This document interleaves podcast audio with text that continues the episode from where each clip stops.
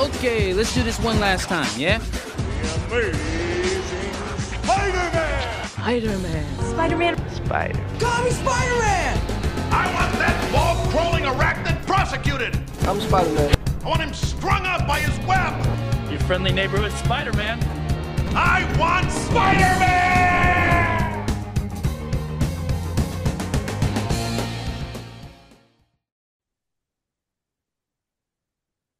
Hello, true believers. Welcome to the Spider Man Book Club.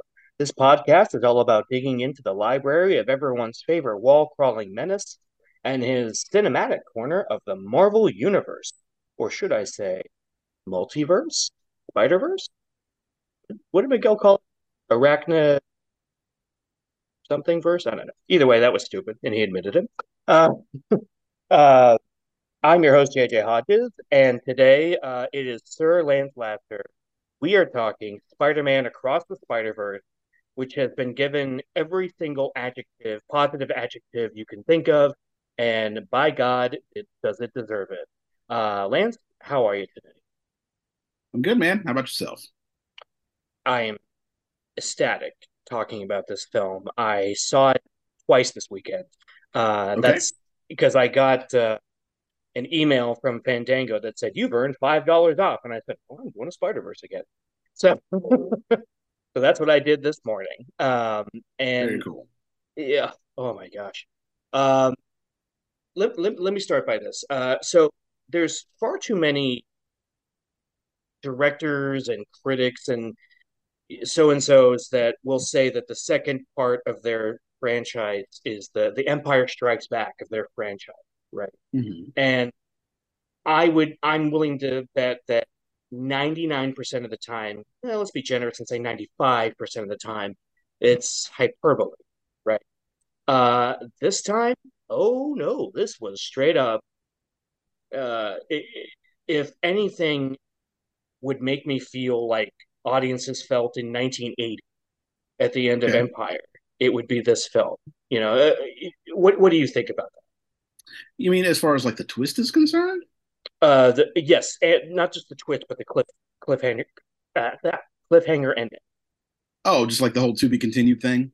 Yes. Um, yeah, I guess this is probably as close as we're gonna get to something like that. Mhm. Um, I mean, the only one in recent memory that kind of goes along with that would be Endgame, but it's not part of a trilogy, right? Like it's it's it's the it's the uh episode, if you will. Uh, but uh, but functionally, that's what that movie the movie worked the same kind of way. It's the penultimate chapter. Yeah. Um, but as far as trilogies are concerned, yeah, I yeah, I can't really think of anything else that would kind of come close. Uh, which is nuts to kind of think about. It it is, and because I remember Bryan Singer and you know, boo Bryan Singer, uh, saying that years and years ago before X two came out, he was like, I think of this as like the X Men or as the uh, Empire Strikes Back of our series, and uh, and back then, you know, twenty years ago, I was like, oh, cool, yeah, that's, that's awesome, and Mhm. re rewatching it in recent years, going, no, not really though, you know, like uh, Mhm. uh, I mean, a little bit, I guess, but. Uh, it, th- this film, uh, I mean, just as far as uh, you know, people calling it, you know, uh, you know, your, your boy Stephen Amell even calling it a masterpiece. You know, Yeah, uh, I that that like blew my mind. I was like, yeah, I was like, oh well, that's that's a ringing endorsement because I know he's not the type of person that goes to the movies all the time and took, took his wife and, and daughter to the film. Uh, yeah. Well, and see, the reviews for this movie, I believe, because they're they're not coerced and they don't have you know some like a gun to their head and you know forcing people to say nice things about it uh, before it comes out. Sure. Um, so you you know, Uh, and it, makes me think of uh, when Green Lantern came out. You know, the, the the TV spots were all like, you know, dot dot dot, tons of fun, dot dot dot, and it's like, mhm. and at the time, I was just so excited for a Green Lantern movie, I didn't care what we got. Uh, but looking that's back, part of the problem, JJ. That's part of the problem. I I know, but but you know, uh, and then kind of realizing later, like, oh, that's uh, that's not a good thing when they do that, when they just you know take snippets of reviews, and and truth be told, the, the only review, reviews I really care about are people I know and like, and not that I have similar taste to them because I can not like movies that they like or whatever. Uh, but I, I trust their sensibilities. So when I had friends of mine that are movie critics or you know got advanced screenings and were saying, "Oh no, it's great," I was it just my excitement level went from like a ten to like a fifty, you know. Okay. Uh, and and again, you know, as I always say in these shows, the what sold this film for me, you know, isn't it, it's not the multiple spider people. It's not the you know the traveling through the multiverse. It legitimately was that emotional reality. The fact that you know when the movie starts with Gwen's story, when it gets into Miles' story, when it, we get into Miguel's story, every time I was invested. There wasn't a single character I felt I just wasn't into. You know, like I did I didn't I wasn't rooting for them. Even the spot in a weird way. I was like, I kind of get it, you know?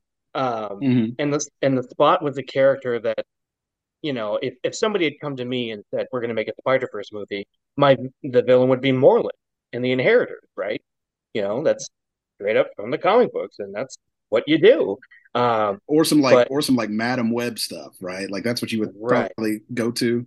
Um, but I it speaks to the create the high level of creativity that that is involved in this particular franchise that they were able to take the spot right? A joke. Okay. Um and turn them into what they did right? And and the, and the cool thing with the spot is like he tur- he starts off like super goofy right? Like as he is. And yes, then he gets more and more sinister as as, as the film goes on which is you know which is you know power corrupting and absolute power corrupting absolutely. That's that that that yes, played out and manifested with that character right? It's like it's brilliant. Like it's like let's let's go. That works.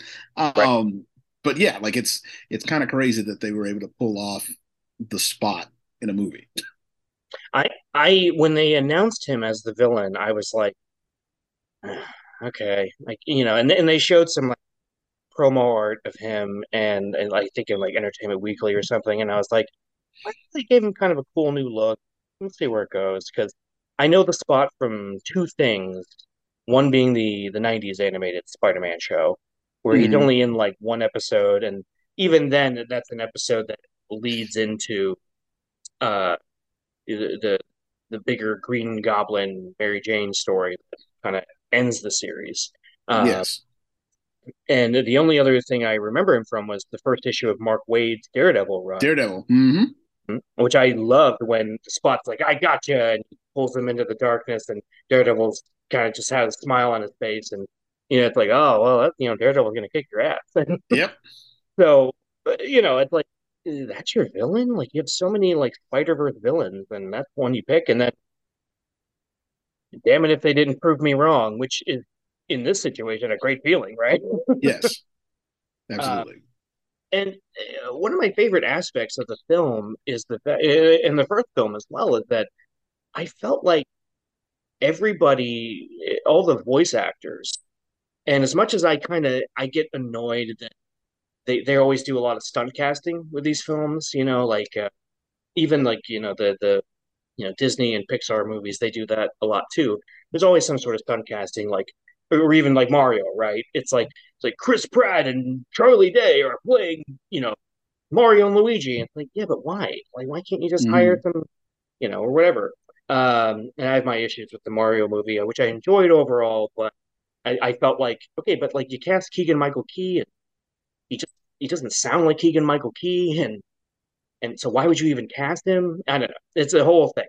Um, hmm but um, in this case, I, I was kind of I was okay with it because I felt like, well, if they were to do this in live action, like every one of them, I feel like could be their their animated counterpart.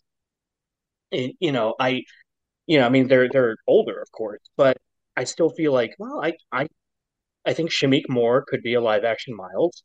You know, hmm Hailee Steinfeld, who you know, I would love if she would just you know DM me and say, hey, what's up? And you're not the um, only one uh, she could totally be Spider Gwen.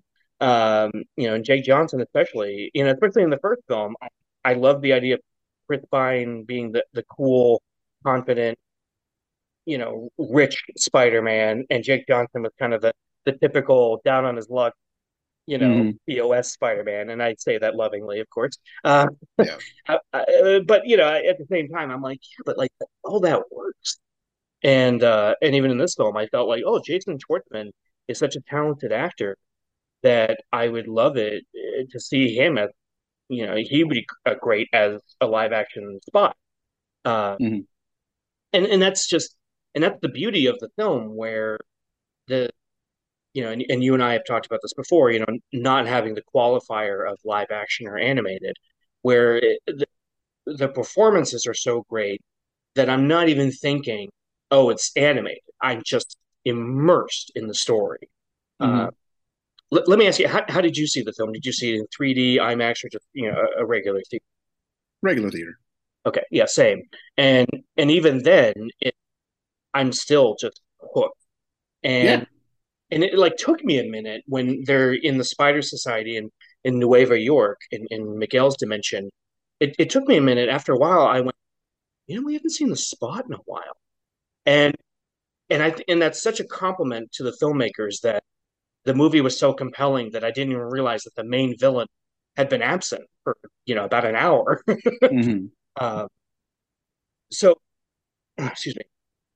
It's, I mean, I, I, I don't even know where to start with when, when it comes to this film. Um, let, let's so let's start this way. Uh, what were your expectations going in? You know, because they they announced this film. It's been a while. It's been delayed a couple times. You know, mostly because of COVID. Uh, but it's uh, for for my money, it was a hundred percent worth the wait. Yeah, I agree. Um, my expectations going into it, I expected this based on its track record to be as good as the first installment. Um, and and and if it was if it took a little bit of a step back, but still pretty good, like I, I would have been I would have been fine. I was not prepared to be stunned. Um, Yeah. you know, and I think that's I think that's the the the big deal with this one. It's like, oh yeah, this is like they're they're they're two for two, right? Like in in amazing fashion. And honestly, this is if if they can nail if they could land land the plane here it, with the third one, this is going to be the probably the best executed trilogy ever right? Because every time when we have trilogies, right, there's always the third one that suffers the most. Like there's one of, of the of the three that always suffers the most. Um, even some of the the greatest trilogies, like you know, trios of movies that we have, right? Got like there are three Godfather films. The third one sucks. the, the Nolan trilogy, Rises is eh, okay. Um, you know, like the Two Towers, everybody has one that they the least favorite, right? Uh, for for various reasons. Um, you know, Back to the Future, it's solid, but is it like as great as you know as some people try to make it out to be considered things. I think it's kind of default the best as as what we have right now because all three are solid. Uh, not all, all three are not like wow, stunning. This is going to change everything type of deal. They're just solid. They're just solid Yep. entries. So. And, and I love the Back to the Future franchise, but like nothing nothing about them wows me when I when I've when I've tuned in to watch them. They're enjoyable, but it's like it's not like this, right? And it's not like Right. watching Godfather one and Godfather two and being wowed both times, and then you get to the third and you're immediately let down, right? It's not like it's it's nothing like that. So Right. this legit, if they if they are able to pull this off, um, then then yeah, this the best executed and the best trilogy of of films that we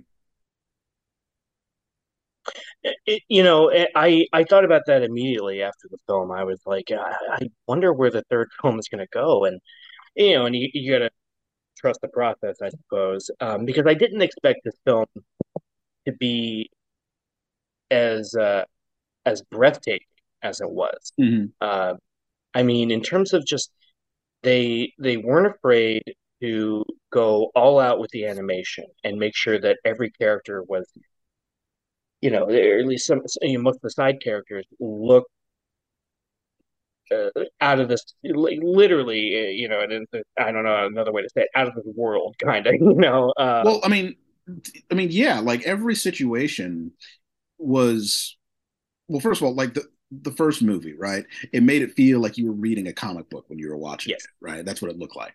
In this one, it's the same thing, but they took it up. They took it up a notch, and everybody's universe, every multiverse that they traveled to, and every party from a different multiverse that was that was there looked like they were drawn by a different artist, right? You've read an annual before, and I'm sure other people who listen to this have read an annual before, and there's multiple stories from from multiple people in it, and there's different artists on different books, and there are different artists that jump in on books at, in, in runs at different times. That's what this movie looked like, but like at, like turned all the way to eleven, right? So when you're in Miles's universe, it looks a certain way, and the aesthetic is a certain way. Gwen's universe was completely different. You could see all the brushstrokes on stuff. The colors would change depending on mood and movement. Uh, when you go to Spider-Man India, that is its own style. Um, and when you go to New York, it's its own style. And so like everything had its own unique thing, and all of it is just spectacular. And it's just like, yeah, like this is like again, that's the stunning part of it. This is the this is the wow factor that like they they took an already wow factor that was present in the first one and just turned it up a notch. And it's just like I and I keep I don't know where else they go from here. And if they're and again, this is why like, you know, like if they're able to land this, if they actually if they manage to turn it up and like again, right? In addition to all the other things that they did well with this, it's like kudos to you. Because already, like you can see, like the first one won an Oscar, right? This Right. one should win at least two, and it should be nominated for three, in my in my opinion, right? So uh, at the very least. So, I mean, like again, like the track record of it would speak for itself. And then this, the next one is probably a shoe in for for for an Oscar again. Like because again, like uh, Yeah. can you imagine like a like a three-peat, a trio trio of movies that win Oscars like in in this genre? Like that's Yeah. like that's unprecedented stuff, stuff that you can't argue over, right? Well, and the, the only other thing that comes to mind would be the you know the pointed out before the the Lord of the Rings movies where they Mhm. the first two were nominated for a bunch of things, but the third one was the one that, that won everything. Yeah, maybe but the the, the third one, but it, yeah, it, it was it was it was those those were like in sports like makeup calls, right? There was a Sure, makeup for for for for awards that should have been handed out in the first couple that they didn't do. I'm not gonna get on my my academy soapbox today, but like that's that's how that worked. Uh, no, I, I, I totally agree uh, about that because I don't, yeah, I'm sure we all felt the same way. I'm sure he felt the same way when Leo finally won his Oscar for uh, uh, what's that movie called? The, the bear movie? Revenant. He, Revenant. Okay, when it's like uh, he should have won it before that, you know. He should have had he should have had at least two prior to that, but you know, Well, what I Denzel, kept saying, Denzel should have four, right? Like Andy Yes. Serkis should have two, right? Like, but like we don't. But anyway, I again, I said I wasn't going to get on it. I said I wasn't going to get on it. All right. Well, we'll we'll get we'll get we'll get we'll move past that. Um, one one of the smart things that this movie did was uh, as I loved Peter B. Parker in the first film.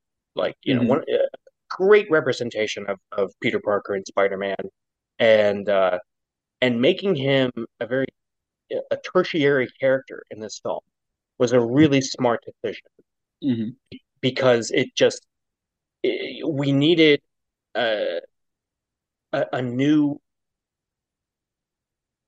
a new I, I don't want to say mentor I don't know how to put it where it's like we needed a new foil I guess for Miles which would be uh, in this case uh Miguel right you know who's very much Miles is very emotional he's you know he's thinking with his with his heart not with his brain and Miguel is very much thinking with his brain not with his heart and that that aspect that's shown in all the trailers of Miles and the Spider Society and Miguel chasing him. I remember, you know, I watched the trailer like a, a thousand times and thinking like, oh man, that sequence is going to be amazing.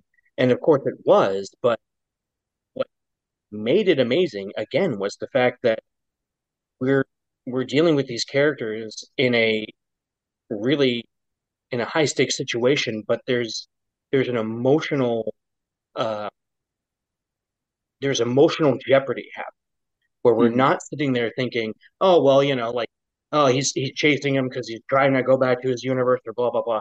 It's like we're chasing him because there's there's a there's a logical reason and it fits in the story and it ties back into the first film. And not only that, but it ties into what the spot was saying earlier in the film. It's genius writing where I Oh was well, really yeah, Uh, you know, know- it is genius. It is genius writing, but you know, speaking of the writing, and and I guess now is as good a time as any. You're talking about like what you're talking about was like is, is all correct, right? But there's there with the writing, there's also like a deeper meaning to all the things that were that were being talked about with this movie, right? And um, and so for me, uh, and this is a little bit of spoiler territory here. Um, is oh, that, we're is that we're, we're spo- spoilers galore, folks. So Okay.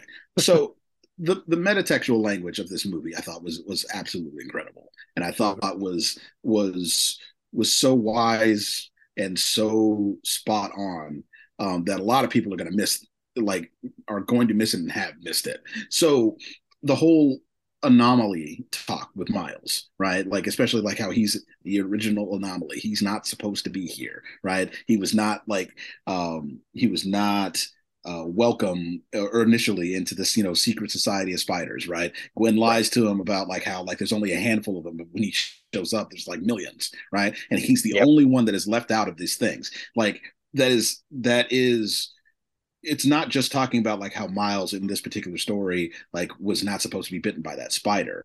It what they're talking about there is Miles in general, like and his existence in general in this real world that we live in, right? Because when Miles was first was first introduced, right? Like you know, go back to our original conversation about about Miles.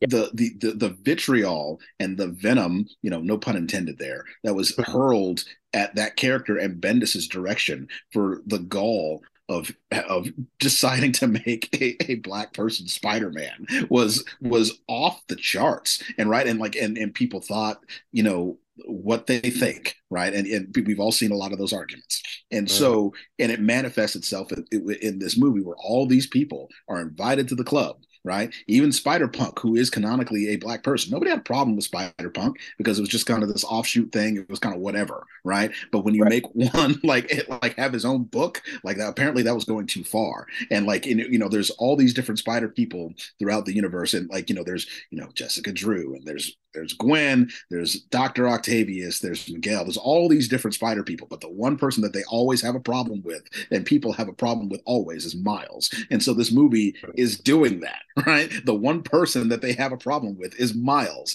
and it's just like, oh wow, that's that is that is that is real deep. In the in the fact that he's the you know they, they mentioned he's the original anomaly. He's not supposed to be here. These are things that that people of my community hear all of the time. And whether it's out like whether it's like you know a really loud part that we hear out loud or it's a silent part that we hear just as loud we hear that all the time. And and we hear that with this particular character commentary was. And i think a, a lot of people probably missed that. Um and but it's but it's it's so spot on. And you know miles's conversation with his parents especially with his mom when she's talking about look you're going to go out there. Not everybody is going to not everybody is going to love you right? So just remember that the people that do are, are, are here. That's what it's like when you when you grow up uh, like as a minority person or in particular in this case you grow up black. That's what it's like. And so um and, and you can understand their their uh their fear of letting him grow up and wanting him to grow up and wanting to keep him close because I mean we've we've seen how the world has changed and how the world kind of awoken to certain things um, Right. in, in recent years. So all of this plays a role, and and all art is influenced by the the by the the social and economic and political uh, you know temperature that that it's created in. And this is just one of those cases right? Part of miles's story is his ethnicity whether some people want to you know acknowledge that or talk about it or discuss it or like it or not. Um and it plays a role in how he's perceived. And it, it play and it and it, and it again it manifests itself in this movie. And i thought that that was um incredibly incredibly uh, slick and smart of them to include that as part of the narrative I I'm so glad you brought that up because I 100% thought that watching it when Miguel pins him on the train and says, "You're not supposed to be Spider-Man." It just that cut me deep. I was Yep. like, uh, you know, and and this is coming from a Hispanic character as well. yes But but here's the problem with that aspect, right? Is that because uh and Oscar Isaac made this joke when he hosted Saturday Night Live. He's I, I forget his full name, but he said when he hosted when he was coming to Hollywood and he wanted to make a name for himself, he chose his stage name as Oscar Isaac, and he straight up Yep. said the white name. you Yep. know, and that's kind of what got him some work. And and Miguel O'Hara was not was not seen as a Hispanic character He wasn't. because he's drawn white. Yep. Um, and you know, it, it's that kind of thing where you have this character saying it to his face, and I just cringed. And and again, the, the genius of it is I'm not cringing because like like ugh they're doing this. I'm cringing because I'm so invested in it, and I'm going, you son of a bitch! I can't believe you just said that to him. You know, Yes. and uh, that that's not okay that you said that to him. And and th- that's a whole other part of the story I want to talk about. Uh, but it, it I, I I thought the exact same thing because one of the things I, I noticed right off the bat was when Miles goes into the principal's office, you know, like when he finally meets his parents there, and that was a great sequence anyway. Uh, Yeah. On his backpack, he had a BLM hmm on his backpack. I I loved that. I was like, yeah, like Miles would, would feel that way. Um, Yes. um, Miles would obviously support that. You know, his parents would support that. His father is, is a black cop. Um, his mother's, you know, like he says, he's like, oh, I think Spider-Man's Puerto Rican. I think it's Dominican, you know, and like, you know, so so he's he's already mixed. Um, but there's just this, you know, the this side of it that when they talk about that, and when you know, like you were saying, and I, you know, I love the way you put it, when you know his mother has the whole conversation with him I, I thought that the entire time. I was just like, man, this kid is just like I just I wish I was friends with this guy. You know, Yeah. like he just seems like a cool guy. And it just sucks that there's people that are just looking at him going, You're not allowed to be here. You're not allowed to be a part of it. And and they're saying you're an anomaly, you're not allowed to be here because that's how it was. And I remember Well, when not they it's it, it- it's I, I gotta correct you. It's not it, it's not a was. It's the that's the wrong word. It's it, that's how it is, right? Sure, like, you- you're right. Yeah, um, yeah. That, I mean, because because if you look at like any of the discourse around like him, or if you look at you know the Little Mermaid that just came out, right? It's the same type of dialogue and it's the same type of discourse. And so um when when miles is there like again like the whole like you're not supposed to be here and the fact that he's doing a great job and like was not allowed to be in this thing right it's like, that goes back to the whole like you know you got to work twice as hard to get half as far right like it's like he's doing a great great deal of things. He's doing a great job as being spider-man but not getting the recognition. Nobody nobody is uh is giving him the proper credit or the proper due um it's it's it's all there. All all of that is it, it, it's there. The fact that like he, he's as lonely as he is because he is doing something that he can't really talk to a whole lot of people about. And and and for him i'm sure it's frustrating that the only people that he really can talk to about these things don't look like him at all right? And like the one person that he probably could talk to the most is dead and that was his uncle and he was on the wrong side of the tracks. So it's just like it's like again all that stuff is there. And i think that's why this movie is as brilliant as it is I I mean, I, I couldn't agree more. It, uh, but but not only that, but showing just how, you know, and pun intended, I suppose, you know, how amazing he is.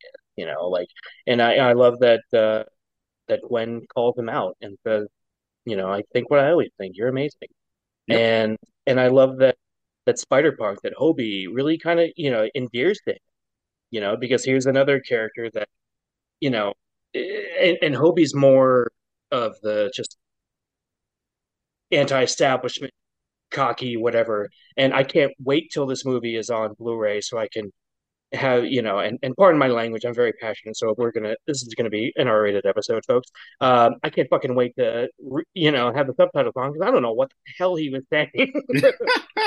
The first couple scenes he was in, I was like, what is he saying? And I remember turning to my friend and I was like, he's saying, you Yeah. know, and then, although my favorite bit uh, you know, to, to on this tangent for a second about Hobie was was I ain't got a Scooby Doo mate, and you had the caption that said Scooby Doo is Cockney slang for clue, Cockney slang Yes. rhyme for clue, uh, which I learned from uh, Mike Myers when he was promoting Austin Powers three, like way back in the day. I I think he was on the Tonight Show, um, and he was saying how his father, I think his father was British, and he would just say insane things like that, like you know, oh, we're he's like, instead of saying across the road, he'd say we're going to the Frog in the Jungle. You know, just like uh, yeah, insane things like that. So when they put that up there, I was like, oh yeah, they do do that, you know, weirdo uh, Brit guys. But uh, at the same time, but you know, but getting to back to what we are talking about, I I really liked that this this character who is being looked at as emotional and irrational and like you don't know what you're talking about. You don't know what you're doing. You, you don't you don't understand what's going on. And he's straight up saying, I understand and I can fix it. And mm-hmm. nobody's mm-hmm. listening to him. Yes. That was, uh, that also was hitting, it, you know, I, am sure it was hitting close to home for you. Just, you yeah, know, like close. well, yeah.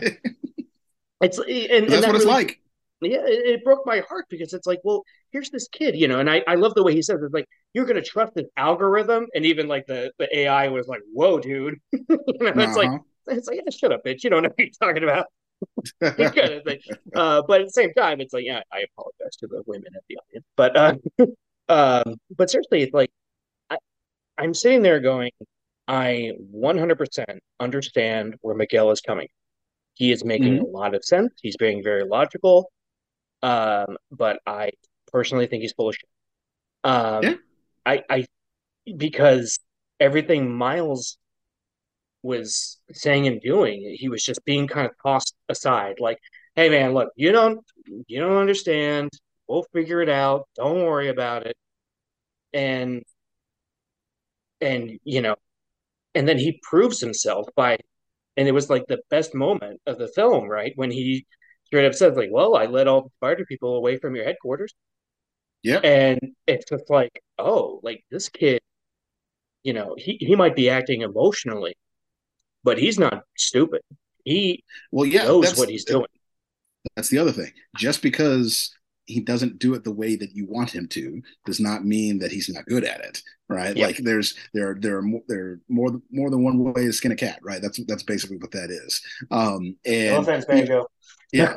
And and he even says he's like everybody's telling me how my story is supposed to go. He's like no but i'm gonna do i'm gonna make my own way at this. And that's that's how it is right? We we like you know conventional doors most of the time are not always open to to to us, to people like Miles, right, to to other minority uh, people in this world, um, you know, who are in minority groups. Like traditional doors and things like that are not always open to us, and so as a result, we have to make our own way and figure out a different way to getting to uh, whatever our goals are. There's never, it's never going to be a straight A to B type of situation because those avenues are always closed to us or more difficult. We always have to do we always have to do different ways to get to B rather than going just from straight A to B. And you know, unfortunately, that's it is how it is because that's the world that we live in and it's these are it's the world is still based on systems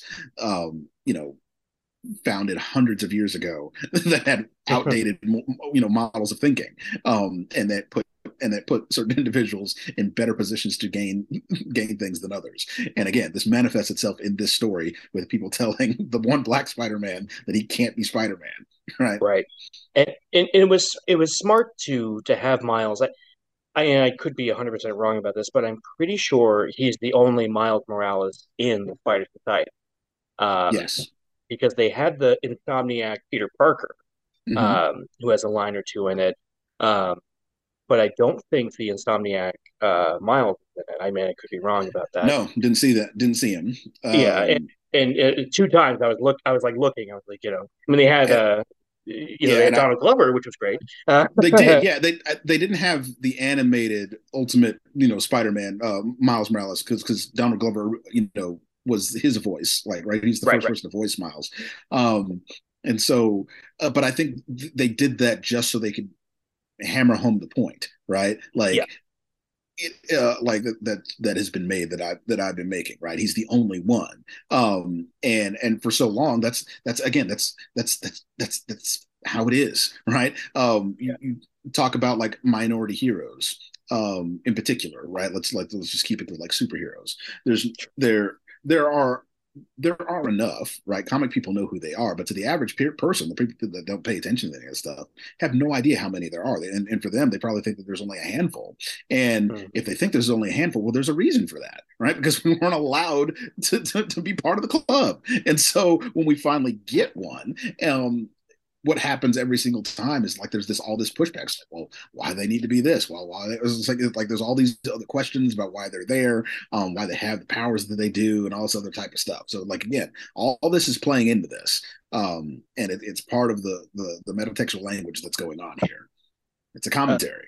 Uh, it, it it is, and the the funny thing about it is my I remember my sister talking about this when. Uh, the Force Awakens was first being teased, and you know people were upset that there was a black stormtrooper, right? And it mm-hmm. just and and she was like, it makes no sense to me that people are mad about that. This is Star Wars. There's aliens and there's Wookiees and all and, and Yoda and all these insane things. And people are okay with that. But as soon as you put a black person there, suddenly it's weird. And I and I thought about that a lot where I was like, this film is hilarious in the sense that we're going to single out like the black guy. He's not allowed to be there. But there's a fucking horse. There's a fucking cat. There's a, you know, uh, again, you know, again, like the the systems in place in this world were predicated on the fact that that level of thought was was you know gospel right like because for for for and not just like a short period of time centuries right? Mm-hmm. we were we were viewed upon as being, you know, like less than property, less than like cattle. Okay. And so uh like you gotta take it there. And so and so like when you see people you know of color and you see black people in particular doing things it all like for for for for racists in particular it is mm-hmm. alarming to see them you know do stuff that they thought that they couldn't do because like that's what that's what they were trained and, and, and, ingrained to believe right? Like i mean like 200 years ago 300 years ago like a black person reading like reading was like like was was was a thing right? Like that like you could die for that right, right. like for for knowing how to read right? And then and then like you fast forward a couple, a couple hundred it's just like going to school fighting in the army right? Being a musician all those things were looking at was like oh there's a person do, is is doing that? Like or or in, you know for other other cases like a woman is doing that? Uh like you know like a uh, like it's like you can go down the list with all these different with all these different ethnic groups because racism has been brought has been has been baked into into society and how society functions for so long. And which is yeah. why like you know which is why we have to make note of things when you know when people like you know of minority groups do things for the first time because it's like, oh well, damn, like really, that's the first person to do that, and it's like, oh well, there's a reason why there's a first, right? Because they weren't allowed yeah. to for so long, and it's so and it and it's taken this long to be able to to finally do something like that, and I don't think people people think too hard about that, and then the, the people who you know are racist, um, like that's they just believe that like you know people aren't supposed to you know you know be out like you know outside of the the racial profiling that they grew up with right? That's just what which is is what it is um, which is unfortunate but that's that's what plays into this which is why people get pissed off when there's like a black character in star wars and there's like well well that's that's because they because to them like it, it just like white is the is the default and so anything that that is outside of the default is upsetting. Yeah. And you know it's you know you brought up the little mermaid earlier you know i took my i took my daughter to see it um, mm-hmm. And not once did she ask, why does Ariel look different? Not once. She was, when she started singing, it was incredible. She just like got out of the chair and just watched the screen enamored. Yeah. You know, and, and it's like, I wish I could be four years old and just be excited that this exists, you know, yeah. that you know, and and even like, you know, Javier Bardem being the the, the king, mm-hmm. you know, it's like so th- that's another you know kind of you know, race swapping, you know, whatever. But mm-hmm. at, at the same time, I never, none of that stuff ever ever bothered me. What what bothers me is is the the quote unquote debate that comes around it because I the just discourse. Think, yeah, the discourse because I just go, it's not I don't know if the worst thing that happens to you today is that a black man is Spider Man. I I think you're doing okay. You I, know, no, I, I agree with you on that. And the other thing is that there is a nuanced conversation that that could be had about some of those things. And my position is I don't have I don't ever have a problem with it, like because uh because uh, number one, like I can't, right? Um, also like because you know, but but like because I'm going to support like you know whoever's doing whatever. But I think what should happen before we do that, right, is like we need to do more actually, I don't you want to say before we do that. I just think that in addition to that type of stuff, there should be a better and a more more of a push for the stuff that's already there without having to, to trample on other stuff right? Like so like if we have like it's it's you know you want to have a black ariel cool. But like where's more you know Tiana and her stories from the like the princess and the frog? Let's get more of those as well. Like because the default shouldn't be to let's make the other stuff let's let let's let's race swap. It's like how about we do more and and and create new and, and evolve. Uh, we need to do that instead of the default being like, let's just go back to this other stuff and just change it and like hope that that's the band aid that cures all. I don't think that right. that's the answer because I think that that that prevents the new stuff or or the old stuff that already exists from ever getting the light of day and people still having the same problem. It's like, oh, well, like you don't see people that look like you. It's like there's a lot, but we have like, but you don't know it because nobody's promoted it. So and so and but they think that their answer is like, oh, well, let's just make this person a, a, a, minority. That'll give them somebody that seems like that's it's different, right? Like you have to be able to you have to be able to do both, but then uh, but ultimately the goal is to do you know what I was proposing. You got to give the stuff that already has stuff a shine. Hmm.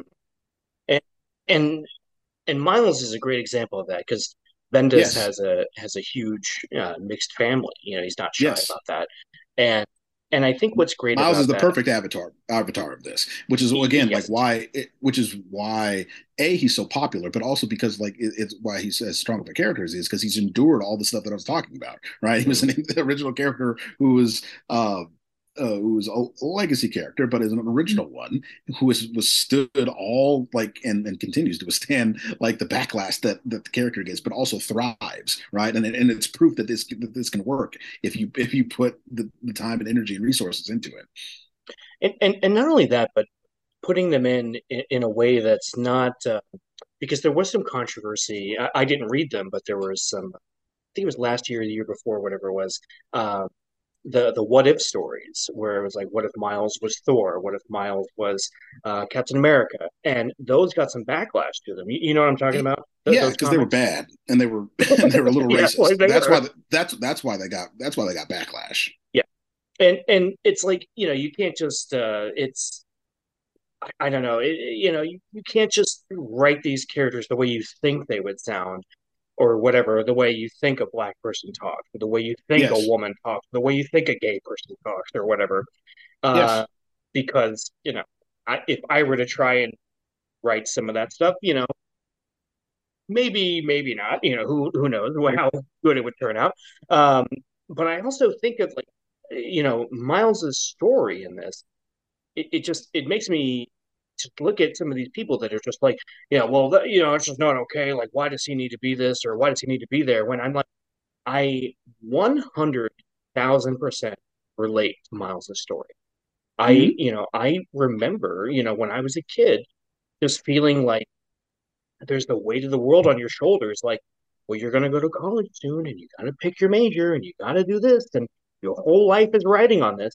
And, and meanwhile, there's a girl you're like super crushing on, but you're grounded, you know, mm-hmm. and all of that stuff is, you know, you know, dare I say, universal, yes, because it, it it's all normal stuff, and when you're and when people get so focused on on the race of it, it just it just pisses me off because I'm like, you're missing out on these beautiful stories, and yep. when they when you know, when the first trailer for Into the Spider Verse came out, like years and years ago, I was so excited it was going to be Miles. And you know, I, I, think we talked about this before in our uh, our Miles Morales episode. Uh, when they they first revealed that the new Spider-Man was going to be a black kid, I, I I don't you know I was like, oh, cool, all right, that's different, that's cool, I'm excited. And then there was that patrol coming out, and it just is like how like, you know we're talking about fictional characters that are supposed to be avatars for us. Mhm. Um, Kumail Nanjiani uh, put it really, really well. Excuse me. Uh, when there was some sort of uh, Oscars thing, I think uh, the, the Big Sick, uh, Big Sick, uh, Big Sick, uh, Mhm. that he, he wrote uh, and produced uh, and starred in, uh, was nominated for Good an movie. Oscar. I love that movie.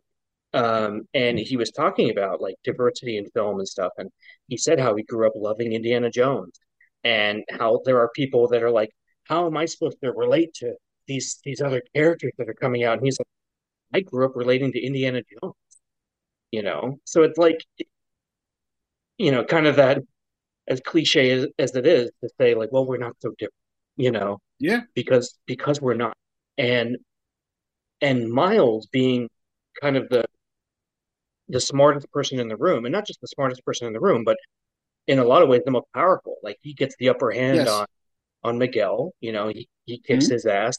Um, you know, and and just, but then just having fun bits with him and Gwen when they're swinging through the city Yeah. was was just so much fun to watch. You know, it's like I can't relate to swinging through Brooklyn with a with a girl, but I can relate to being on dates and being like, you know, like, hey, what do you think that guy's thinking? Or you know, what what's going on with this person? You know, and just having some sort of fun with it.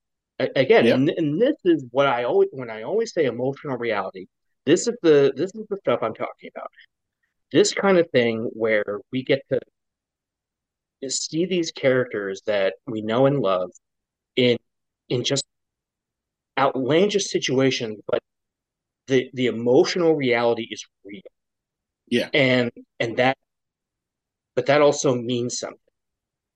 And I think it also says something about Miles' parents that they weren't totally accepting of Gwen right away. You No. know? And you know, they and and there's a bit of that there, you know, where you know, the uh, Rio straight up says like, I bet she doesn't even speak Spanish, you know, just uh little things like that where it's like, you know, we all have it. We all Yeah. have that within us, but we have to learn how to just look past it. And the fact that we're in 2023, and even like, uh, did you get a Ninja Turtle trailer before your Yes. uh before your screening? Okay, you know when uh Mikey's like, "Yo, Leo, you ratted us out," and uh, Splinter's like, "Hey, we don't we don't say that word here," you know. It's just that was pretty funny. little stuff like that that that make me chuckle and go like, "Okay, like I get what they're doing there," and and there's there's a lot of it here. And when Miguel looks at Miles and says, "You're not supposed to be here," what super pissed me off about it, two two viewings in, was going, Miguel, 100% you're full of shit because it's not Miles' fault he was bitten by that spider. It's not so it's it's not it's not his fault that he was bit by the spider. No. It's it's not his fault that now he's Spider-Man and he's uh uh you know doing what he's supposed to be doing as Spider-Man. Um it's not his fault that because he's Spider-Man, he's going to save the inspector in Pavitra's universe, right? Mhm. Uh, so to blame him for all that was just that also just super pissed me off. Where I'm just like, Miguel, you're I get your logical mind, I get where you're coming from. You've seen all this before, what a blah blah blah blah blah. But I also just can't help but think like, you know, you, you're not even you're not giving him the time of day for the wrong reason. And again, that goes back to the the brilliance of the writing. I'm not sitting there yelling at the writers for bad writing. I'm sitting there invested in the characters and yelling at Miguel, going, you know, you're wrong, you know? Well, I mean, this this plays into how you know young young black boys are treated, especially if people think that they're in the wrong for something. People over blame them and over punish, and Mhm. um, and are overly harsh with them uh, compared to others. Um, and and this goes and this and this it's a tradition that continues with black men as as well. Over punished, over corrected, over um, are over harshly treated um, in in situations like this. It it, it, it, just is what it is. I mean, look at you know the difference between how um, how Jonathan Majors has been treated with his transgression versus Ezra Miller with their transgressions. Mhm. Look at the look at look at the difference. Okay. I So- 100%. So, um, so yeah, that's that's just that's how it is. And also, like to your point about like who's how it's not Miles's fault. The person who is at fault is Miguel for jumping to a universe that was not his and taking it and taking a five family and child that was also not his. Uh, but shout out to Fringe, but shout out to Fringe uh, because that's where they stole that idea from. Sure. Yes. Yes. Uh, I I haven't seen the show, but I've read up on it, so I I knew that that's what they did. Uh, Yeah. One of those uh, J.J. Abrams produced things that he gets a lot of credit for that he didn't do that much for. Uh, so uh, no offense to the other J.J. because I'm J.J. But anyway. Yeah, you're the Uh, cool one. Oh, well, thanks. I appreciate it. Uh, and you know, it, uh, getting into the, but also with uh, how uh, how uh, Gwen is treated. You know, Mhm. just uh, very much. You know, because they're both treated as kids. They they don't know what they're doing. They they're not uh, they're not doing the right thing. They're they're you know they're they're acting on emotion rather than logic or whatever. Which I I find to, to not be the argument that people think it is, right? You know, like you know, you're you're acting on emotion rather than logic. It's like, yeah, but like you know, in, in some cases, sure, but in in Gwen's case, the way you know the, the way the movie starts with her, and she's very much just she can't talk about what she's going through, um, Mhm. because like her father thinks that Spider Woman is a you know is a murderer, and uh, you know he, and then when even when she's and then she's blamed for helping Miles, you know, eh, or, or going to see Miles, you know, first and foremost. And it's and I remember just thinking it's so funny because maybe seven or eight or more years ago, I would have found the Hobie Brown character to be insufferable. Whereas in this case, I love it Mhm. because I love the the way he just was pushing back against everything. Because I was Mhm. like, this is a character, he's probably the smartest guy in the room, and he knows he's the smartest guy in the room. Yeah. Uh, and he's just not afraid to sh his, you know, to, to shoot his opinions out there. And you Yeah. know, and and and and there's some comedy at the beginning of it. You know, he's when he's like, they're like, you know, you do this and we'll do this, and he's like, well, I'll do it, but not because you told me to, you know, kind of thing. Yeah, Uh, it's the tip. It's the typical like you know, uh, stereotypical punk attitude towards Yeah. things. Yeah, and and because it's uh uh I, I'm not 100 percent sure how to say his name, Daniel Coulier, Hallelujah. Coulier. Okay, I'm saying it all wrong. Uh, but he, you know, and I can't help but when I think of him, I think of Get Out, and I think of the Mhm. brilliance of that film. Uh, Best movie of the 2010. oh my gosh, a lovely, a beautiful film that I I've watched it. I, I actually watched it with the, the commentary that Jordan Peele Mhm. did, uh, because I, I feel like I I'd say I feel like this is like the best film class I've ever been to. Uh, Yeah. but uh, and uh, it- you know just, just like another example of a character that when everybody's like, hey, you know, you know, like you're making things worse, and he's like, you know, it's just he's pushing back because he sees he's looking at Miles and saying this kid's not wrong. Like, you know, maybe you all are wrong. Mhm. And and I think that's a conversation worth having. You know, whether it's you know, and in this fictional setting, you know, the whole universe is going to explode or whatever. But again, that emotional reality is true, isn't it? You know, just you have somebody in your corner, and I love that he shows up at the end. He's part of Gwen's, you know, crew when she goes and recruits Peter B. Parker. Mhm. Uh, you know, and it's just, and I love kind of how uh, clumsy Peter B. Parker is, right? When he's trying to defend Gwen, when he's like, listen, I'm the father of a daughter, I'm the son of a mother, and Yep. I know how these things go. And everybody's like, all right, shut up, shut up. You don't know what you're talking about. Yeah. You know, like it's just, uh, and that's how Jordan Peele also uh, talked about it in the commentary for Get Out, uh, when he said that the best scenario for like a white person bringing, uh, you know, a white girl bringing a black boy home to the parents the best scenario is that they're sort of racially clumsy. hmm and I thought that was such a, a, a brilliant way to put it, um, because I think it also goes to uh, a, a, sexism discussion as well.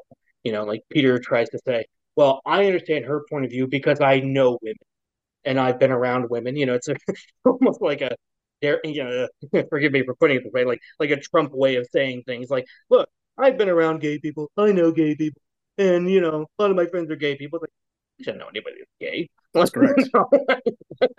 like he maybe he like watched part of RuPaul's Drag Race once, you know, like whatever.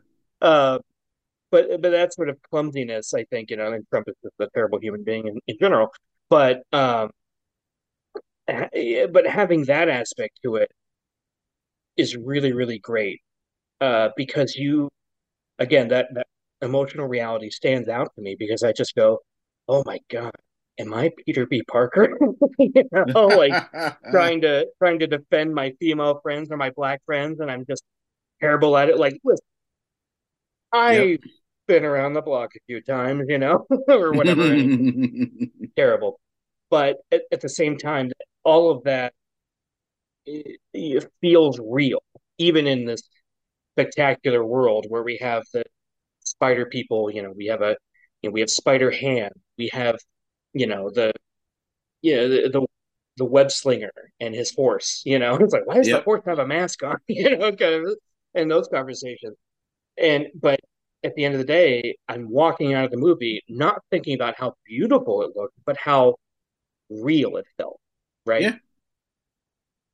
And uh, one, one of the, one of the things that, that stuck out to me uh, that I wanted to bring up was, um, and I realized it, they they sort of spoiled it. I sort of wish they hadn't had this when when Miles tricked everybody and went back to HQ and mm. turned on the the weird giant spider that's going to take everybody back to their universe, which yes. was just seems like the most inefficient way to do things. Uh, no, but it, they had to they they had to make it make it weird. you know, I guess uh, if you know Lord and Miller, uh, they they do weird weird shit. They do like Clone High is a weird show, but it's funny. Um, but uh, they, uh, you know, uh, one of my favorite aspects of that was Miles goes home, or what he thinks is home, and and the the, the green all around him was yeah. very much the the Miles Morales Spider uh, Spider Man number one cover, right? Mm-hmm. That uh, I believe his name is Javier Garrón drew it. Uh, yeah. And even in Gwen's universe was very Robbi Rodriguez uh, looking. And when he goes home and he tries to tell his mom, like, oh, you know, you know, you know, I'm Spider Man and and everything, and and then he's like, oh no, I'm in the wrong place, and Gwen says that, yeah, oh, he's he's in the wrong universe. It made me think of uh, Silence of the Lamb when uh, Clarice goes to Buffalo Bill's house, and yeah. the FBI is at the wrong house. You know that, mm-hmm. that that kind of situation where I'm just like, that's good storytelling, you know? Yeah, uh, it is. And and then uh and even because she's like, oh, you did something different with your hair, you took your braids out or whatever, and and yep, I just was like, what's going on here? And and they kind of spoiled it because they said like Earth forty two, and I was like, I wish they hadn't shown that because well, they they had to they had to give you enough clues, right? Yeah, Right. And it, but at the same time, I, I was still just because when the first time I watched it and I, I like forgot that was part. I was like, oh, I didn't think, oh, he's going to the wrong universe. I thought for a second, I just, what does that mean? And then, you know, and then he went there, you know, and he's remembering everything and beautiful animation. Mm-hmm. And then, and then he gets there, he's talking to his mom, and uh, it was such a mom line, right? By the way, when she yeah. goes, uh, you know, uh, what, yeah, are are you going to Comic Con? Is that what you're talking about? Yep. And I'm just like, oh my god, like, cause I, yep. yeah, I, yeah, I, I worked in doctor's offices, you know, most of my adult life, and I, I, the first time I was like, went to like New York Comic Con. Uh, mm-hmm. well, not the first time, but like, uh, you know, I, make, I was like, I'm taking time off, going to New York. Oh, you doing New York? Oh, I'm going to Comic Con. And one of the ladies there asked me, she's like, "Oh, so you're going to see like a bunch of comedians?" And I was like, oh boy. Uh, no, it's uh, comic book. she was like, yeah. Oh. And then the conversation just kind of stopped. Yep, like, that's that's yeah. how it is. That's how it is. but you know, it, the the the movie does a really good job of, you know, with the exception of the spot, who's kind of classic Jason Jason Schwartzman, you know, funny Yeah. idiot, whatever, but also menacing, which was kind of surprising. Uh, which I, I thought he was good at from uh, Scott Pilgrim, right? Mhm. Um, uh, who uh, my my my buddy that I, I rent my house from, we he's he's uh, a lot like Schwartzman's character from Scott Pilgrim yeah. in, in Okay. the sense just, just the way he acts, like you know, you know, when he's like, "Oh, Scott." I want to tell you, you know, he turns his head that way. I'd explain it to the because it's the audio medium. But you know, I remember my best friend and I watching that, and he was like, "That's Mike." I was like, "It totally is." we we told him that we showed him the clip, and he was like, "Oh, that is me." But um, but anyway, uh, the you know the thing that that that works about this movie is that it's it's not afraid to be to have that reality to it, right? To have that emotional. And one of my favorite lines in the film is uh, when Miles and Gwen are talking, and she says, "You know, in all these other universes, when Stacy falls for Spider-Man, and it doesn't end well, I just, I, I was blown away by it because it was such a simple line that said so much yeah. about these, these these two characters, and and I love the fact that when you you know rewatch it, Gwen knows that Miles is a quote unquote anomaly, but doesn't care. She wants to go see her friend. She wants to see him again. Well, yeah. Well, she, And- she has a crush too. That's that's the other that's Right. the other thing about it. Yeah. Um, I, I also love that this movie has Star Wars logic, where it's like three days have gone by, even though we're going to different planets or in this case Mm. dimensions, and it everybody's on the same clock. You know? Yes, Like like you and I are in the same country and we're not even on the same clock. You know? that's correct. Yeah. it's, just, funny to think like, you know, like Jessica Drew's like, you've got one hour. I'm okay, but like an hour for her might be like 10 minutes for you Yeah, that's you know? that's the thing. Yeah. And so it's like, I remember saying that, uh, you know, my, my, my best friend and I were watching uh, one of the Star Wars movies. And I said that I was like, isn't it funny how they say like, oh, in three days this is going to happen. And, you know, three days is the same all around the huge galaxy. And he was like, you should really watch Interstellar because I think it would satiate some of those things that you're thinking about. And and it did. That's I was funny. like, oh, okay. So this movie actually wasn't afraid to be um, real about all that. Yeah. But at the at the same time, I don't mind the. Again, I'm more interested in the emotional reality than the actual reality because Mhm. then it's just like, eh, well, that's annoying. Like Miguel's like, you know, you've got one hour, and then like two minutes later, he's like, it's been an hour, you Yeah. know, or whatever. yeah, I'm like, screw you, dude. Um, but uh, yeah, I, I've been rambling on. I apologize, but It's all good. uh, th th you know, th this movie really, uh, I mean, just in every way possible, uh, succeeded where it should. You Yeah. know, and you know, you get the scene Miles as Spider-Man talking to, to Jefferson, and Mhm. you know, and he's just like, you know, terribly disguising his voice the same way Gwen did earlier in the film. You know, just like, you know, maybe you should, you know, get off the kid's ass for a bit, you know, Uh-huh. or whatever. Great stuff like that that I really, uh, really appreciate. And Yeah. and even just the the New Yorkness of it when the spot comes back to, you know, reality, and he's Mhm. like, you know, I got to figure out how to get more holes, and those two guys are just saying, hey man, stop talking about your Yep. holes, creeping everybody out. It's just, it, it was something that is one of those lines that I love when movies do that when they say something that everyone in the audience is thinking. You're right. Uh-huh. it's like, huh, weird that you keep saying that. And then he says it Yep. again later. He's like, Spider-Man, I figured out how to, how to, you know, fill up the hole in my life by adding more holes. I'm just like, oh, weird, dude. Just a little bit, yeah. yeah.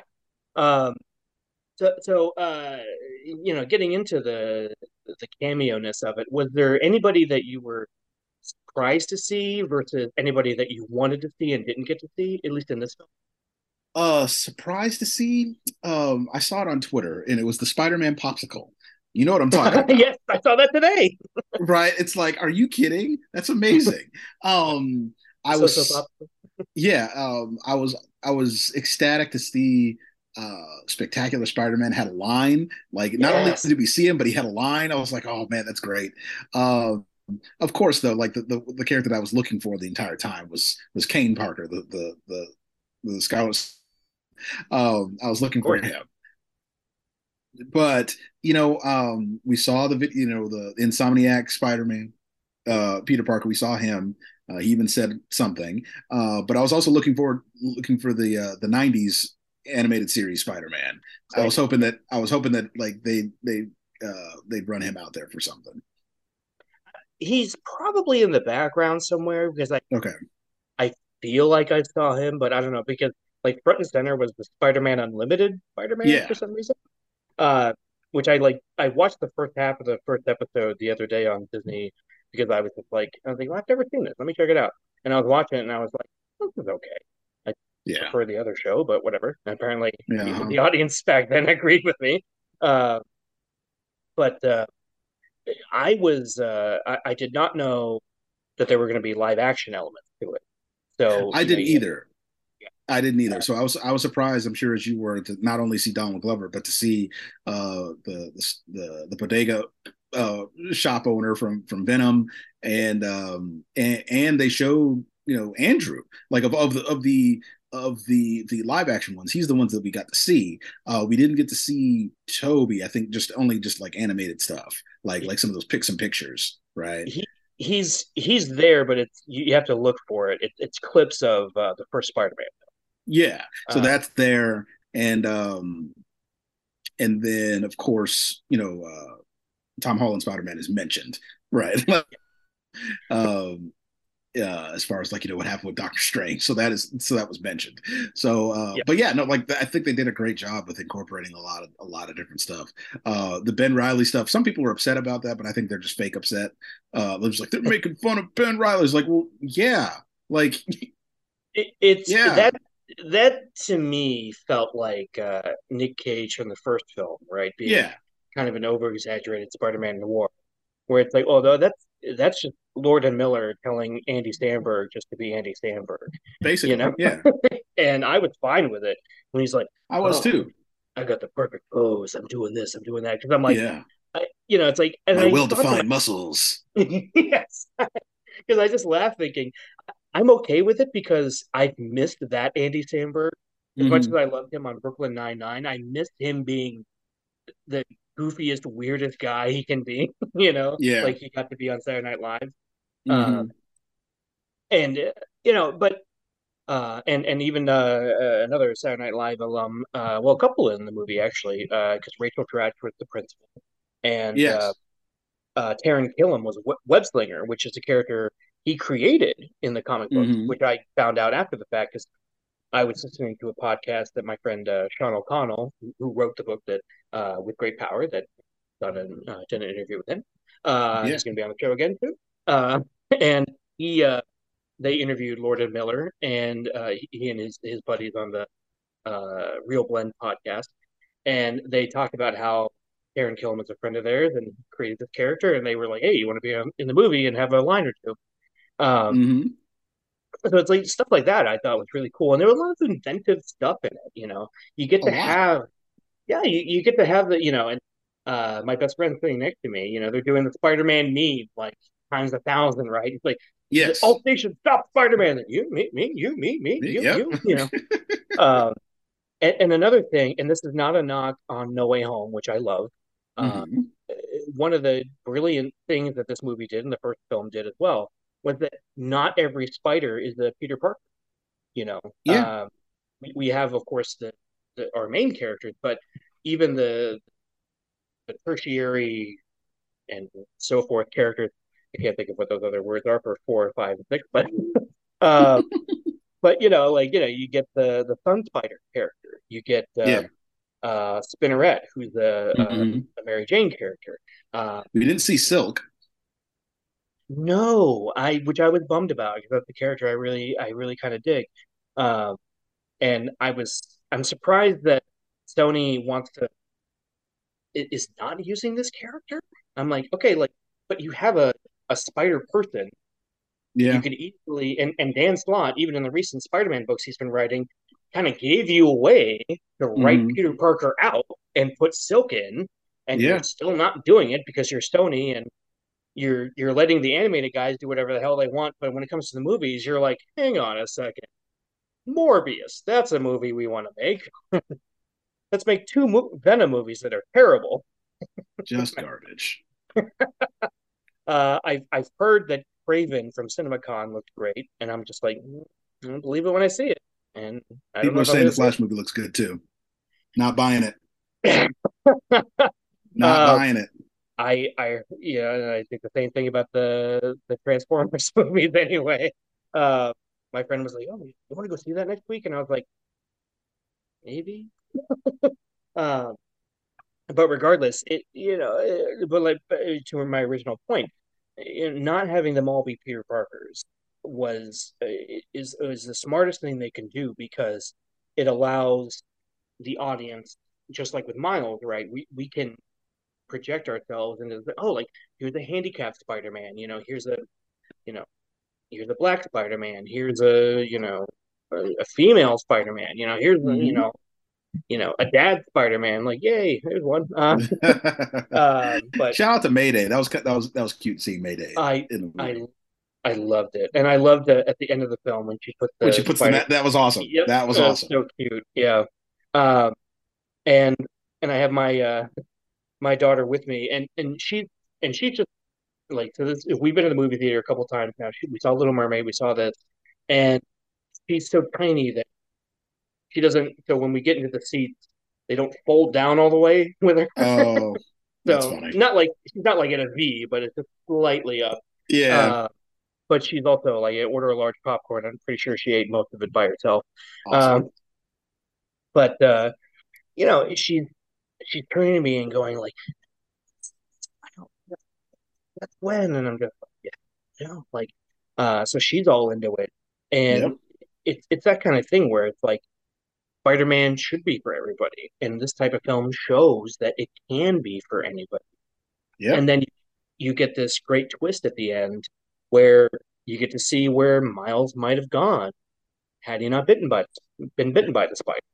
that was cool. And you know, the cool thing about it is like, oh, like you know, without like the presence of his dad, right? Who, who's like who becomes the the predominant influence in his life? His uncle, right? And so it's it's it's only natural though that he kind of goes into that and, and follows in his footsteps in that way. hmm And, and it was such a it, it's such a great bit because the the movie does a good job of being part one of a story, but still feeling Mhm. like so I'm excited for Beyond the Spider Verse, but I'm not uh, I I'm not sitting there feeling like feeling unsatisfied, right? Yeah. You know, like I, the story itself was was great because Miles's journey and Gwen's journey in both cases, you know, Gwen saying like I, I I'm not gonna make any friends, like I I don't do that anymore, you know, Mhm. and she's she's kind of beating us over the head with it in the beginning of the film, right? yes, Uh, but uh, and not in a bad, you know, it, it was good. But by the end of it, you know, she gets kind of the original crew back together. She gets Penny and Spider Ham and Spider Man Mhm. Noir back together, and and I love that how that film ended. And, and it just and let me just tell you that there's nothing more unsettling than when you're taking a nap and you wake up and your kid is in, in your face. Because I fell asleep on the couch and and like just like woke up like uh, it must have been 10 minutes later 15 minutes later my daughter's looking at me going i want orange juice just like I was like and i just like snapped out of it i said hey that's not how we ask for things in this house uh-huh. um but like mayday just like pointing outside you know so i haven't gotten like the creepy kid thing yet uh Yep. well that's not true because one time she did wake up and went i'm glad all the bugs are gone and i was like ew what Um, but I was like, I think you were dreaming. She's I think so. God, I hope so. um, regardless, uh, it, it's uh, I'm very excited for where you know the, the next film goes because it to me feels like we're gonna get, you know, like we were talking about before. Who who knows if they're gonna stick the landing or not? But uh, I, the the it's funny because uh, our mutual friends uh, Zach and Anthony were talking about the decline on Twitter. We're talking about the decline in quality from Wonder Woman one to two and Shazam Yeah. one to two, which I don't disagree with. Um, I don't mind either of those movies, but I will agree that there is a decline in quality. Mhm. Um, but it's it's also amazing to see the rise in quality in sequel, right? You know that uh, Yeah. it wasn't hy- hyperbole when people, you know, Stephen Amell was saying, "Oh, it's a masterpiece" and stuff like that. I I walked, I I thought like, well, that's a really strong word, and I left the theater going, "Yep, it was." It Yep. it succeeded on every level, and we were talking off mic about how there were cartoony parts of the first film I wasn't a big fan of. Uh, Mhm. weren't in this film that I was really happy about. Maybe with the exception of Miles screaming, which I just thought was hilarious. to be more screaming through stuff was uh, you know, uh, so hilarious to me. Uh, Yeah. But it's so. Let me just ask you as, as we start to uh, wrap up around here. Uh, what, what do you, you know, in any which way you want to go with this, what are you hoping to see with part three? You know, what are you hoping to see beyond the Spider Verse? Um,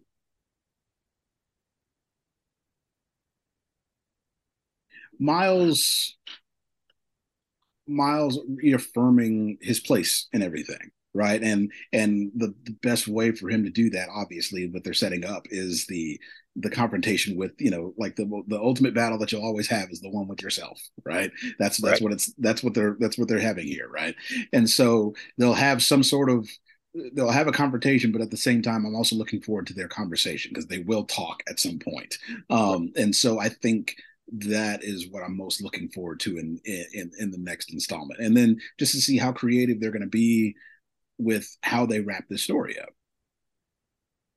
Uh, I I agree, and I I'm hoping for.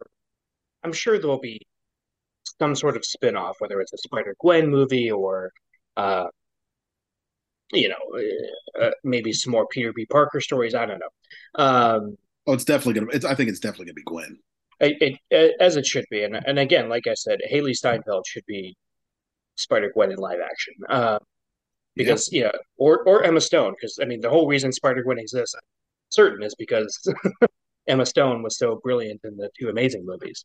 Because those movies are, if you take Garfield and, and Stone out of those movies, they're not great. Uh, but yeah they're but those two make those movies work. Uh, but uh, I'm hoping for some sort of if this is the trilogy, right? Mhm. We're gonna end it here. I'm hoping for some sort of finality. We talked we talked about uh, Ant Man not too long ago, and Mhm. how we were both a little disappointed that there wasn't like a a finality to it. Like Ant Man didn't die, or Mothman didn't die, or whoever Hank didn't die. And I thought the same exact thing with uh, Guardians Three. And I love Guardians Three way more than Ant Man Three. But at the Mhm. same time, I'm just like, y- you all keep saying this is the final one, but I'm not getting a sense of finality. okay I'm getting a sense of, well, this particular story is over, but they could still continue. Where it's like, no, no, no, I, I, there needs to be some sort of finality. And again, like as, as morbid macabre is to say, like, not that I want Miles to die or his dad to die or Rio to die or whoever, you know, or Gwen or Peter B or whoever. But Mhm. sometimes it like th th those are the stakes we need to have, you know. And yeah I, it's interesting. Like you know, we didn't even talk about the canon events thing here. I, I thought that that was an interesting yeah. commentary on things. I Um, loved that. Yeah, Uh, very interesting commentary thing because because again, you can see both sides, right? Canon is important uh, because it is a foundational piece for things, and it's how you it, it's uh, it's it's the blueprint for for things within fandom. But you can also like if it needs to be broken in certain cases, it can be. You just have to be careful. Um, it's the same thing with, with with anything. But I thought that that was that whole discussion was very interesting in, in the movie. Um, but your your thing with finality though, um, as far as one of Miles's parents dying, I mean, remember in the original comic book run, his mom dies. Um, I just reread that actually. and then but now both of his in, in the comics both of his parents are alive um and so yeah, I don't know. I don't know how, what uh, I don't know what finality means in, in this case, uh, especially considering that like you know Spider-Man is a character who's defined by loss, so right. something is going to have to give at some point. I'm just not sure what. Uh, and, and that's what I mean, where I, I feel like you know not necessarily that it doesn't even you know, and I trust these guys to be smarter than me in that sense. Well, somebody needs to die. That that's what finality means because mm. that's sort of where my you know short-sighted brain might be but i trust these guys to be smarter than that and to figure something out that would mean that these adventures could continue but it, it, but the the spider verse half of it is done. Because even you know the recent dan slott run is like the end of the spider verse and it's like eh, not really though. I mean like yeah. there was you know it was sort of the, the end of that chapter of the spider verse yeah nothing's really uh, over Right. And, uh, you know, when, you know, because that was Harrison Ford's whole thing. He felt like Han Solo should die in Jedi, in Return of the Jedi. Mm-hmm. And, you know, and, and Lucas disagreed with it. And I think in that sense, that was for the best. Uh, but at the same time, with the benefit of hindsight, it's like, well, I, I, there's there needs to be something that raises the stake, at least in in terms of the story. Uh, you know, Guardians Three teased uh, Rocket dying and then didn't do it. Not that I mm-hmm. again wanted Rocket to die, but maybe that would have been better for the story. I don't know. Uh, well, I mean, I don't know about Rocket, but Peter for sure. I think. Yes, uh, that one I was like, oh, this they're going with him, okay, and then they saved yeah. him with uh, with Adam Warlock who was there, mm-hmm. and I was like, oh, okay. so, whatever. And then you know the movie yeah. even ends with the legendary Star Lord will return, and I was like, mm-hmm. okay, well that doesn't mean this is a trilogy then.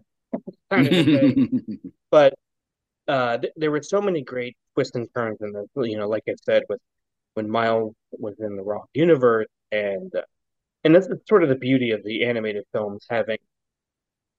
You know, you're not on location shooting, so there's no spoiler picked online. So when hey. uh, Hashtag respect animation.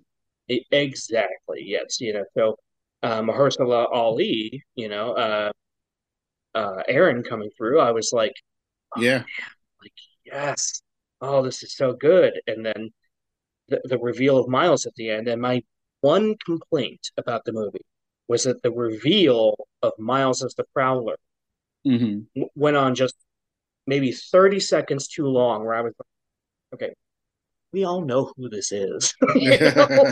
let's not let's not pretend it's suddenly it's going to be Ganke, you know. Yeah. Who I'm pretty sure was voiced by Tony Revolori from the MCU Spider-Man movies. Um, yeah. Because you know Ned Leeds is essentially we talked about that before Ganke in the in the yep in the Marvel movies, but uh, at the end of the day, I mean, you know, w- what else can we say about this? We'd say all the uh, adjectives that Spider-Man is associated with, you know, like amazing, mm-hmm. spectacular, you know, uh, web of, ultimate. Uh, yep. No adjective, just Spider-Man. That doesn't work. Mm-hmm. Uh, but you know it, and and it, and it works because uh, the, the film just it wasn't afraid, uh, you know. Uh, and we, we've we've talked about this many many times to be that all ages type of thing that isn't when we say all ages literally means all ages so my yeah. four-year-old daughter could appreciate it and a two 35 year old men sitting next to her could also appreciate it and go I, I need to process this for a minute because that was amazing you know yep. uh, and that that says so much about the the talent behind it and uh, you know and, and not even we didn't even get into like the the score and the music and it. Metro Boomin, um, yeah, who cameos as the one Spider Man's like nowhere to run, and then yep. my bad guys, he, had, he, he knew where to run. uh, you know, it's just like okay, that was genuinely hilarious. that was good. That was yeah. good. Um, and just you know, the, the, film did a great job of building on the first film. You know, like like I said, having Peter B. Parker be a, a tertiary character. Uh, well, it, it, I mean, he should be. It's not. This is not his story, right? Yeah, and because the the first film, he was the, the mentor to, to Miles. Yeah. Um, and and I love that they kind of talk about that and and you know he's he's like wait you know it's like it's like I, I think I did okay though because Jessica couldn't catch him and Yeah. and and Miguel's just like you know like you both you're both terrible. All right, we're done with this. You know, just really you know great stuff that in the hands of lesser filmmakers, you know, it would have just been like like eye rolling. But th this film does such a good job and uh, and it's it's pretty long actually for an animated film. Um, and and and again, I I never felt the length. I never felt like, oh, okay, are we gonna get out of this set piece or are we gonna Mhm. move on to this or whatever? Not once did I think that. I kept, I just was on the edge of my seat going, like like I said before, the only thing I ever thought was like, it's been a while since we've seen the spot, but just because the, the movie did such a good job of painting Miguel as an antagonist, but not even he's not the bad guy, just antagonist. Uh, Yeah. and that's also a tricky thing to do with storytelling. It is. It's a tricky thing to pull off. And whew, uh, uh, any uh, final thoughts, uh, Lance, as we uh, as we exit the the Spider Verse here? I mean, it's a this is a lock for best animated feature. Uh, should get a nomination for best score. Should get a nomination for best picture. That's how good this is. I, I I'm 100% with you. Um, and you know, animated movies, I think the only two I can think of are Beauty and the Beast and Toy Story 3 that were nominated for Best Picture. I think so. And I think there was another what? There's another Rodriguez or Del Toro movie that was right, wasn't there? There's Uh, another one in there. bro, There's at least one more. Like- I think. was it wasn't Pinocchio. Uh, No, that wasn't just that was a straight up animated. okay. Uh, I. Also have not seen that film yet. Uh, I've good. heard good things about it. And that's what I've heard. And uh, you know, I, I I watched the uh, the Disney Plus remake with my daughter, and I was like, dumb. Yep. but it was visually amazing. Pinocchio looked incredible, but at the end of the day, I was like, dumb. And Yeah. like, and also like, you're gonna cast Keegan Michael Key, make him a fox, and not just have Keegan Michael Key again, because I'm I'm like a gigantic Keegan Michael Key fan, Key and Peele, of course. But you know, uh, watch Schmigadoon if you haven't done Apple TV. Mm, It's great. I've heard that was Uh, good. It was very good. I haven't seen season two yet, but the first season was very good. Uh, Okay. But anyway, uh, yeah, it, you know, what what this film excels at is just not being afraid to just cross boundaries and do things with animation. You know, like uh, seeing uh, when the, the best example of is when Hobie shows up in uh, Mhm. Mumbattan, right? In in in Pavitra's universe, and he Yeah. looks completely different from everybody else. Mhm. And then it's like, and it and it works. And I'm just sitting there watching it, going, I feel like my brain should be melting, but it's not. I'm just, I'm okay with it, you know. Yeah. And be, because they're all in it together, they're trying to stop the spot. They're trying to save the universe. They're trying to do all these things that none of it was was upsetting to me. I none of it was like, well, that's weird. That's too much. Um, it, it is a lot. It is Yeah. overwhelming, but not in a bad way, you know. Correct. Uh, yeah. So, Whew. I, I I feel like we could talk for another two or three hours about this film Probably. and, and dissect every every section of it, you know, and not even getting into Jorma Taccone as the uh, vulture in the beginning of the film, Yeah. really cool. Um, especially when Gwen is like, "You look like you're made of parchment. Don't get near that fire." you know, like really good lines there, and and the and the bit with her father, you know, at the Yeah. beginning, just amazing stuff. Good that stuff. If, if that had been the movie, just Gwen and her father, That's a great movie too. yes, and so I'm hoping she gets something out of this, whether it's Hailee Steinfeld that, that continues as the character or not. Uh, it, you know, it, I'm, uh, you know, little golden books, uh, uh, for for kids that you know, Mhm.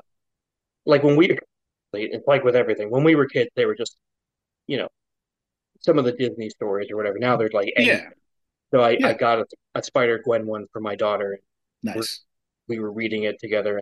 That might be an episode. I was thinking, would it be funny if we recorded this, like her and I talking about this? funny. Uh, but so maybe that'll be coming. But it's like a twelve page thing or twenty page thing. Uh, but again, I'm like prolonging this because I I, I don't want the It's conversation to end because I want to keep because I want to keep talking about the movie.